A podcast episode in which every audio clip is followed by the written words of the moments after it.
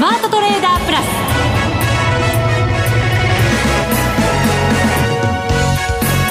全国のリスナーの皆さんこんにちは。内田まさです。ここからの時間はザ・スマートトレーダープラスをお送りしていきます。この方にご登場いただきましょう。国際テクニカルアナリスト福永博之さんです。こんにちは。よろしくお願いします。よろしくお願いいたします。はい。先週は電話でのご登場ですが、はい、和島さんにも、はい、もう賑やかに。そうなんですよ。私はあの肌では感じられませんでした。声では十分感じさせていただきましたよ。はい、はい、とてもね楽しく放送させていただいたんですが、はい、その中で気になったのが福永さんも和島さんもちょっと慎重なねはい、なんとなくこう物言い？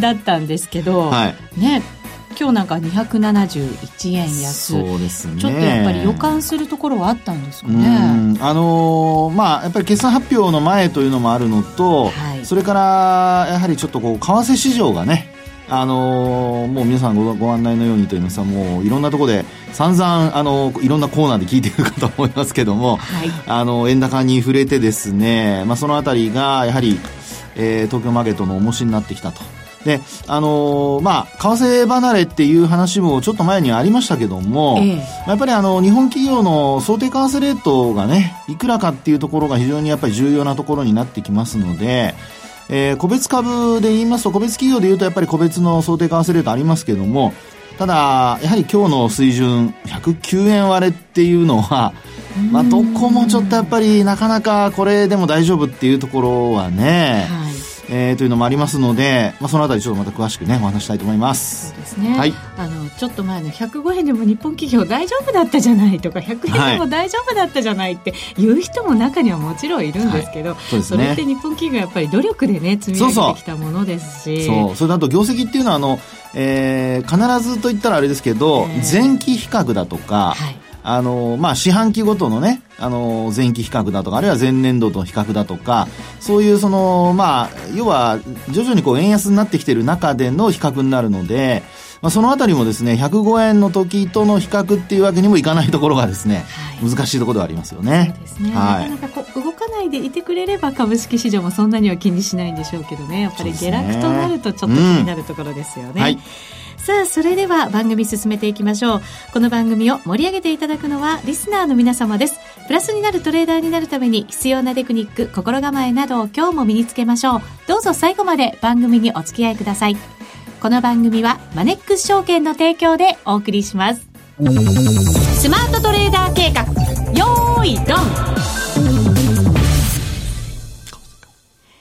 さあ、それでは、現在のドル円109円飛び7銭から飛び8銭となっています。今日は為替からお話しいただきましょう。そうですね。はい。あのー、まあ、これまでもそのドルの下落の背景といいますかね。はい。まあ、これもいろんなところでお話皆さんも聞いていただいているかとは思うんですけども、まあ、やはりあの、ユーロ高のあの、影響っていうところでですね、はい、まあ、ユーロドルで見た場合のユーロの売りというのがあって、あ、ごめんなさい、ドルの売りですね。1.24台まで来ました。はい、強いですね。そうですよね。で、あの、一方で、その、ユーロ円で見ると、135円前後でですね、はい、全然動いてないんですよ。はい。135円、今、ミドルです。そうですよね。はい、ですから、あの、ユーロドルの動きで見たときに、あの、ドルだけがですね、ちょっと売られて、で、えー、まあ、それ、まあ、その弱い通貨、それからあと、ユーロ円で見たときの、まあ、ユーロの強さもありますけども、ただあんまり動いてなくて、で、この、二つそれぞれの比較に加えてですよ、ドル円の比較で見ると、ね、もうユーロドルで見ると、ドルがこれだけ売られるとですね、はい、ドル円でも、あの、残念なことに、なんかドル、あの、まあ、円は全然強くないのにですね。そうなんですよね。ねドルが売られてて、今、はい、まあ、最弱って言ったら変ですけど、はい、最も弱いのがドル。いいいんじゃないですか、最弱で。の中でね。はい。はい。ね、もう、あの、まあ、本当に主要通貨というか、もう3つに絞って言ってもですね、はい、まあ、ドルが一番弱いと。そうですね。ね。で、だから、ユーロ円の動きを見ると、ユーロと円の動きは拮抗してるっていうね。そういうことこれちょっと不思議な感じもありますけど、まあ、しょうがないでしょうね。ねそこですよね。えー、ですから、あの、の、まあ、そういう、その状況が、まあ、あの、日銀のですね、あの、国債、まあ、町長記載ですかね、海洋ペンの減額というところから始まって、あれがやっぱりきっかけでしたかね。ね、あそこで、まあ、1円ぐらい円高に触れましたからね。そうですよね。えー、ただ、あれってそんなに気にすることないんじゃないっていう分析も多いんですけど。もちろんそうだと思いますね。ですから、マーケットの反応は、その為替で見ると過剰反応っていうところかもしれないんですけど、えー、ただその後にですね、あの、ドルを、まあ、売りたくないんだけど、売らなきゃっていうような材料がですね、パラパラ出てきてるわけですよね。やっぱりドルが中心でドルの弱さみたいなものですよね。その通りですよね。で、その、まあ、あの、これまだ、あの、ドル円下落するかもしれませんから、ダメ押しとは言い切れないかもしれませんけど、はい、一応、まあ、ダメ押し的な、あの、109円割れに向かうね、きっかけになったのが、まあ、ダボス会議での、はい無入信財務長官のこの発言。はい。これはね、ちょっとびっくりしましたね。そうなんですよね。ええー、まあ、あのー、強いドルは、これまではですよ。トランプ大統領がなんだかんだ言ってもですね、あの、無入信財務長官が強いドルは国益だっていう話をしていたんですよね。はい。ところが、あの、昨日は、あの、弱いドルは、それは、あの、これは非常にいいことだみたいなことをですね、はい、アメリカの貿易拡大を目指すには、弱いドルは良いと。はい、ねこれは参りましたね。お手上げです。お手上げです。もう本当に。まあでも、そういう話が出てきたことでですね、ニューヨーク市場で、まあ、あの、ドルが下落するっていう流れになりましたから、でも、はい、そんな足元ドル上がってないじゃないって、こっちからしたら言いたくなるんですけど。ね、逆ですよね。なんで今って、まあ、ダボス会議が今だからってことなのかもしれませんけど。いや、でもね、本当タイミング的には、あのー、まあ、サプライズだったからこそ、やっぱり、あの、ドル売りが加速したっていう流れだと思うんですけど。もうね、金融関係者とかね、なんか政務関係者とかのサプライズってね、どうなんでしょうね。うでも本当珍しいですよね、ウニューシンさんのこういう発言というのは。ただなんか中国との貿易のやり取りもあるじゃないですか。はい、そうなんですよね。だからなんとなく嫌な感じはしたんですけどね。あのー、まあ、ムユンシンさんがそのアメリカの貿易拡大を目指す上でって言った、ええ、その拡大のね、中身が、ひょっとすると今の内田さんのちょっとこう心配していることにつながるかもしれないと思うんですけど、はい、やっぱりあの中国との今、あの、まあ、せめぎ合いというかね。そうなんですよね。ある意味、覇権争い的なことになりつつあるわけですよね。はい。まあ、北朝鮮の問題も含めてですけども、まあ、そうした中で、やはり経済でですよ。あの、アメリカが主導権を、やっぱり、まあ、掴んだまま、手放したくないわけですから、うんはい、そう考えると、あの、やっぱドルが弱い方が、あの、貿易拡大にはもう、あの、いいという話につながっていったと考えると、まあ、あの、ダボス会議っていうのはそういう意味では注目度も高いですし、で、いろんな国から来てますから、はい、まあそこらあたりで一発ちょっとかましとこうかみたいなですね、ちょっと言葉は悪いですけども。中国がですよ、アメリカの国債のね、話に言及したのがいけないんじゃないですか。やっぱりそこじゃないんですかね。ねそこもね、本当可能性としてはありますよね。ただ、あのー、もしそうだとして、で、あのー、アメリカの長期金利が上がったにもかかわらず、はいドルがやっぱりそこで、あのー、まあ、上昇できなかったというね、これが、あの、まあ、副作用というか、あの、反作用というか、もうあの、逆の動きにね、そうなんですよね。向かうきっかけになっちゃいましたもんね。教科書的な動きとは逆になりましたね。はい。まあ、あの、こういうので言うと、やっぱりポジションがね、あの、積み上がってたなんていう話も出たりしてますから、えー、あの、まあ、時給なんかも一応見とかないといけないんでしょうけども、ただ、あの、今のこの流れからしますと、えー、為替、このドル円の動きというのは、うん、まあ、ひょっとするとですけども、107円台のところまでいあの、円高が進んじゃう可能性がありますよね。去年の安値近辺ってことですよね、はい、そうですね。で、これ以前にもちょっとお話したかもしれませんけど、あの、テクニカル的にはですよ、あの、ドル円で見た場合に、ええー、まあ、あの、トリプルトップがちょっと出来かけてますねっていう話をしたのを皆さん、覚えていらっしゃいますでしょうか？覚えてます。チャート見るとね、いつもね、その言葉がね、頭に浮かんでくるんですよ。ね。で、これですね、あの、もちろんその持ち合いの中にできた三角、あの、トリプルトップなので、ね、あの、まあ、その、高値圏で出るっていうトリプルトップとはちょっとニュアンスが違うかもしれないですよね。レンジの中っていう感じですもんね。そうです、そうです。レンジの上限でね、えー、歴史あったっていうところなので、はい、そこは、あのー、まあ、単純にトリプルトップって言っちゃうと、違和感のある方いらっしゃるかもしれないんですが。レンジの上限で抑えられただけじゃんっていうね。ね。はい。ところがですね、これやっぱり、あのー、面白いことに、えー、そのトリプルトップ3つのその高値の、あの、谷の部分ですよね。まあ、そこを割り込んでから、まあ、あの、結果的に戻しきれなかったと。そうですね。だから早かったですよね、えそこからね、うん、そうですよね。え、ですから、あの、まあ、よくそのいうトリプルトップ完成を、あの、どの時点で判断するかっていうのがあるんですけど、まあ、基本的にですね、あの、まあ、あ一番その、まあ、谷、山と山の間の谷ですね。はい。これで深いところで見ると、11月27日につけた110円の84銭ぐらいが、うん、まあ、これが、はい、あの、髭の安値になりますけども。ここ結構ね、大きな節目みたいにして、なんか見てたんですけどね。そうですよね。えー、で、そこを割り込んで、その後戻して、で、まあ、あの、転換線、基準線のところ、特に転換線ですね。まあ、ここまで、あの、近づく場面があったんですが、まあ、そこで結果的に戻しきれず、で、ここが結果的にあの、リターンムーブというですね、あの、入り戻しの、ええー、まあ、あの、水準になってしまって、111円超えたところですけどね。そうですね。はい。絶好の売り場になっちゃいましたね。うん。ね、そこから、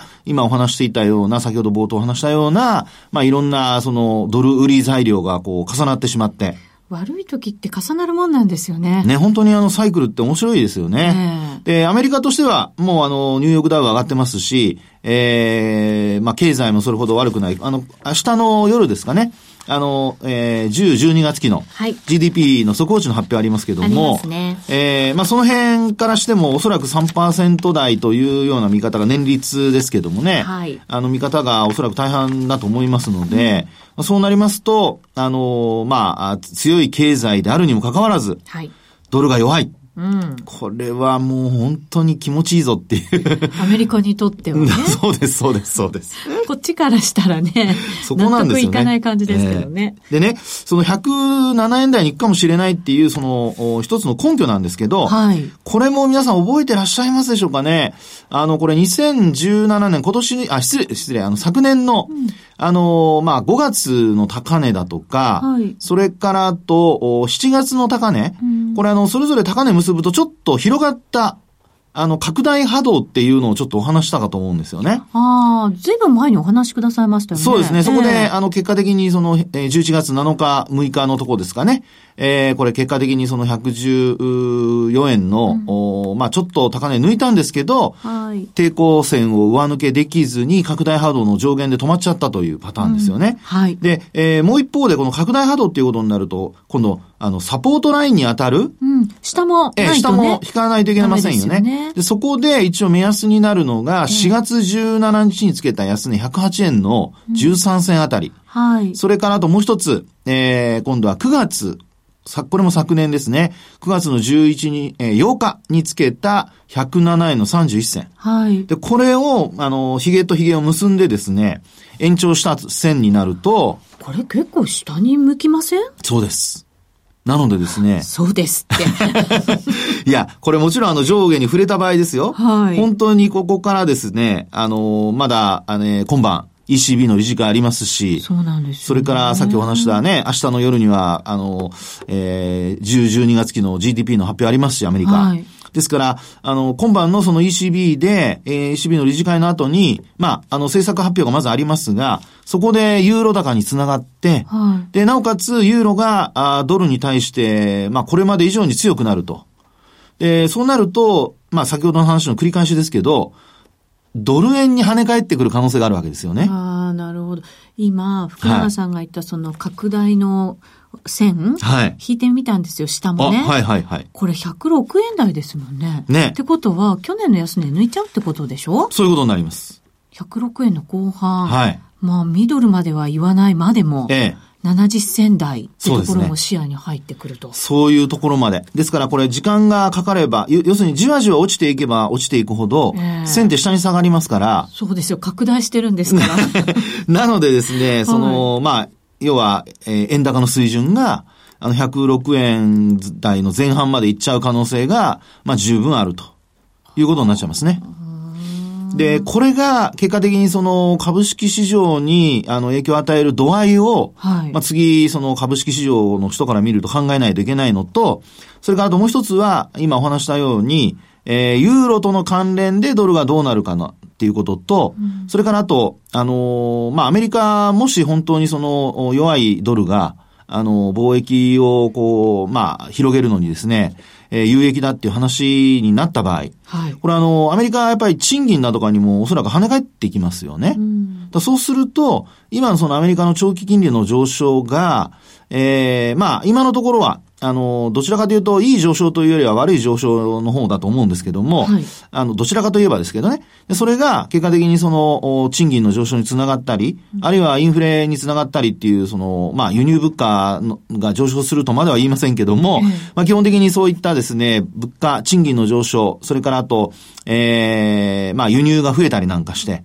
まあ、そこでコストがちょっと、増えると。まあ、そうなると、またまた発言をコロッと変えちゃうかもしれませんからね。うん。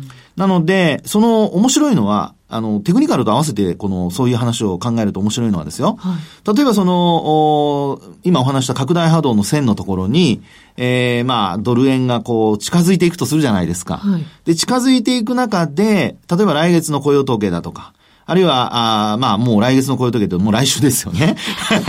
そうです。はい。で、そこでですね、まあ、そういうその、賃金のちょっとした伸びだとか、そういう話が出てくるとなると、うん、いきなり、あの、発言変えるかもしれませんよね。はあ、そういう可能性もありますか？ね。なので、えー、あの、僕は、あの、いつもこう見てて思うのは、テクニカル分析で、えー、ある程度その、サポートだとか水準を決めておくと同時に、そこでですね、えー、イベントとちょうど付き合わせてみると、そのイベントで何か転換点っていうような発言なんかしてくれるとですね、うん、一気にその、もう形勢逆転しちゃうという。勢いがね、ついたりしますね。そうそうそう。そうなんですね。で、もう一つ、もう一つだけ。あの、月足で今度ですね、あの、ドル円の、はい、えー、水準ちょっと見ていただきたいんですけど、うん、ここでですね、今、あの、先ほどお話しした、えー、ところよりも、もう一つ、あの、えー、ブレグジットで、はい、99円台つけたところって皆さん覚えてますかね？覚えてます。2016年の6月。忘れもしない。で、このですね、はい、あの、106円台の、あ、ごめんなさい、99円台のところから、うん、これオファーとビットでね、スプレッドが広がったりして、ちょっと違う可能性はあるんですけど、はい、あの、僕が見てるところは99円台なんですね。うん、で、そこでですね、これニューヨークの、あの、終値をちょっと見てるんですけど、終値というか高安を。はい、で、そこで、あのー、まあ、高値、次の高値が、えー、っと、16年12月の、118円の66銭。はい。はい。あります。ね。で、この値幅で、あの、取ってみると、うん、ちょうど半値押し水準というのが、えー、っと、今お話ししている108円の87銭とかなんですよ。今日今ちょうど下げ止まったとこぐらいですよね。はあ、ね、福永さんこれ、はい。突き足で見ちゃうと、ええ、どうなんですか？このチャートの形って。はい。下落もっとしそうな形に見えませんか？これ、はい、ただのあや戻しだったってことないですよね。これね、えー、あの、いろいろた、例えば移動平均線をどういう移動平均線にするのかだとか、はい、あるいはボリンジャーバンドだとかでトレンドを教えてくれるテクニカル指標で見るのかね、ちょっと変わってくるとは思うんですけど、私が見る限り、今、あの、その半値押しの水準の攻防になってると思います。はい。はい。で、あのー、今ですね、5年の移動平均なんかを見ると、60ヶ月移動平均ね。うん、これなんか見ると、ちょうど今、あの、108円台というのが、109円台ですね。あの、えー、60ヶ月移動平均線とほぼ合致するとこなんですよ。それ、下向きですか？上向きですか？上向きです、上向きです。もちろん上向きちょっとね、安心したかったので。なのでですね、今月、ほら、もうあと来週の水曜日までじゃないですか。はい。で、この間に、あのー、もし、その、今お話しているように109円台割り込んだとしても、60ヶ月の移動平均線で5年の移動平均線ですから、うん、もっともっと突っ込まないと、要は円高にならないと、トレンドの方向っていうのは変わらないんですよ。なるほどね。ね？今一生懸命安心させようとしてますよね。いやいやいやいや、この番組はあれですよ。そんな安心とかそういうもんじゃないですよ。冷静に分析するというね。クールにやっていく番組。こんなに笑いながらクールっていうのはないと思います。ちょっとピンとこなかったんですけど。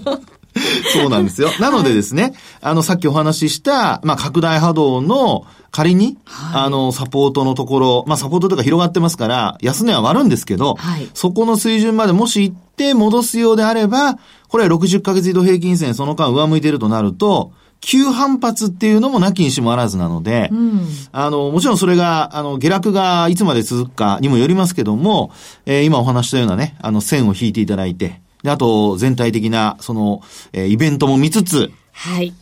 ねぜひちょっと参考にしていただきたいなというふうには思いますけどね。そうですね。また家でゆっくり、イベントに引いて眺めてみようとはい。皆さんはもうご自宅でゆっくりかな。そうですね。羨ましいです。はい、以上、スマートトレーダー計画、用意ドンでした。日本株投資をお楽しみの皆様。今注目のアメリカへ投資してみませんか？米国株に興味はあるけど、英語だし、知らない企業も多いし、なんだか難しそうだなと思っている方。実はそうではありません。米国株は1株から購入可能。株価は100ドル以下の銘柄が多く、1万円もあれば、あなたも米国企業の株主に。少額から投資でき、始めやすいのが米国株の特徴なんです。多くの企業では、配当は3ヶ月ごとに支払われ、配当金をもらえる楽しみがたくさん。最近は日本でもサービス展開しているアメリカ企業が増えており、日本人にも身近になったことで、米国株投資を始める方が増えています。マネック証券の米国株取引サービスはお得がいっぱい。取引手数料は業界最安水準の税抜きで約定金額の0.45%。業界最安水準の1取引あたり最低5ドルから、特定口座にも対応しており、厳選徴収を選択すれば確定申告は不要。取扱銘柄数はオンライン業界最多の3000銘柄帳。さらにさらに、米国株を初めてお取引されるお客様は、最初の20日間限定で取引手数料を最大3万円までキャッシュバック。米国株ならマネックス証券。今すぐマネックス証券米国株で検索。配当金は各企業の業績などにより金額などが変わることがあります。米国株式及び米国 ETF、リート、予託証券、受益証券発行信託の受益証券などの売買では、株価などの価格の変動、外国為替相場の変動など、または発行者などの信用状況の悪化などにより、元本損失が生じることがあります。お取引の際は必ず、契約締結前交付書面を十分お読みください。マネックス証券株式会社、金融商品取引業者、関東財務局長、金賞第165号。ザ・スマートトレーダープラス。今週のハイライト。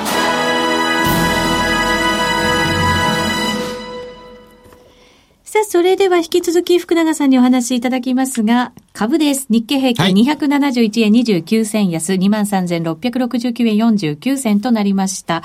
10時に今日の高値、そして1時43分に今日の安値をつけて、まあ、その安値に近いところで、はい、えー、終了ということになりましたね。そうですね。はい。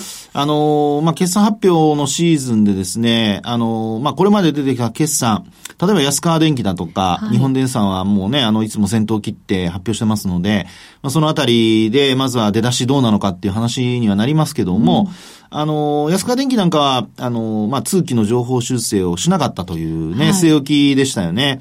で、まあ、その辺が、あの、影響してか、あの、発表の翌営業日は、えー、売られて始まりましたけど、でも引け値は結局プラスで終えるっていうような。そうなんですよ。だから、とってもポジティブな受け止め方したんですけどね。はい、そうですよね、えー、で、あと日本電産なんかも、まあ、長森会長でしたかね、えー、お話非常に、あの、強気の発言といいますか、先行き明るい見通しを出されていてですね、設備投資もガンガン、まあ、積極的にやるという話でしたので、うん、まあ、そういう意味では、あの、日本企業の何か悪材料が出てるかというと、まあ、今日の下落への影響っていうのは、まあ、企業側にはあんまりないかなと。はい。はい。となるとやっぱ為替ですよね。ですね。はい。で、あの、為替の水準なんですけど、えっと、もう一番最新のデータで見ますと、日銀の単価でね、あのまあ、えー、企業に、えー、アンケートを取って、まあ、そこでまとめたものっていうことになりますから、個別企業はまた違いますけど、ただ、まあ、日本企業全体、特にあの、大企業製造業っていうことで見た場合の、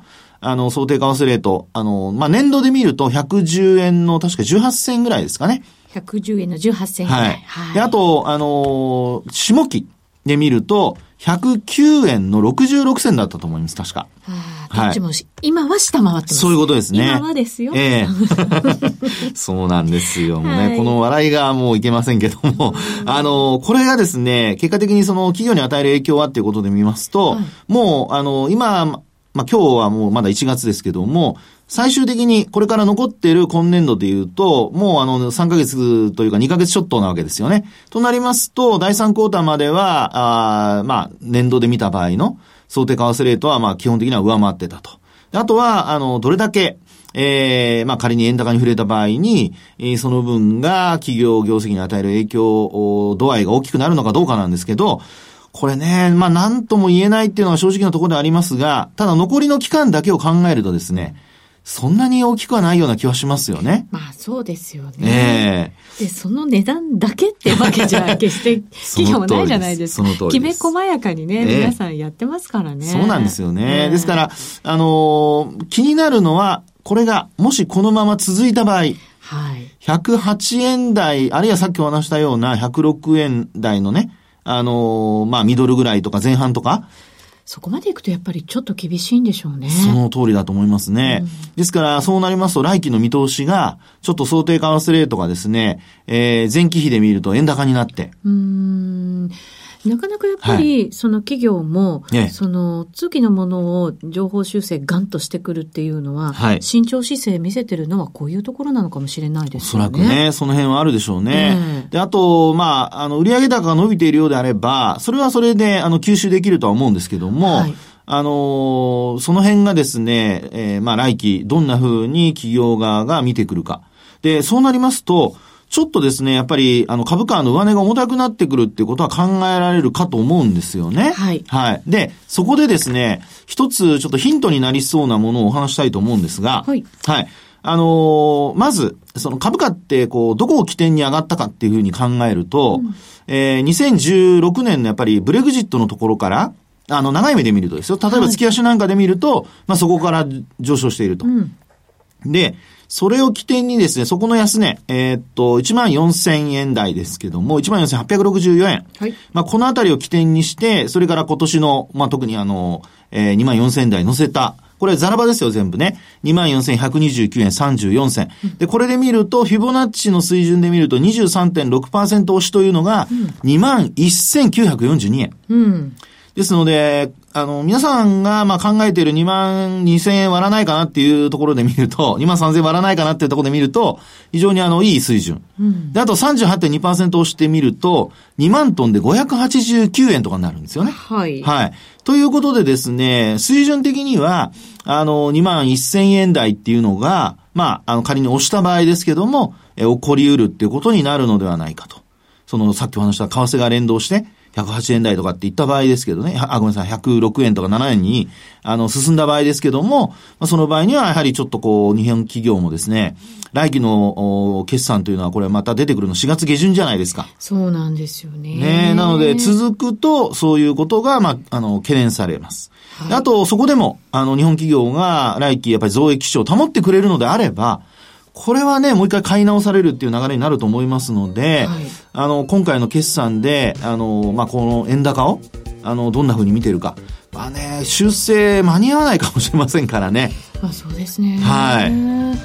結局なんか福永さんがこう、はい年末年始にちょっと予想した図に日経平均の時にね なってきてるんじゃないかと思って、納得いくようないかないような 複雑な気分ですねいやいやいやねもうちょっとねとにかく日本企業には頑張ってほしいです。はい。そうですね。はい。ここまでのお相手は福永博之と内田まさでお送りしました。それでは皆さんまた来週。この番組はマネックス証券の提供でお送りしました。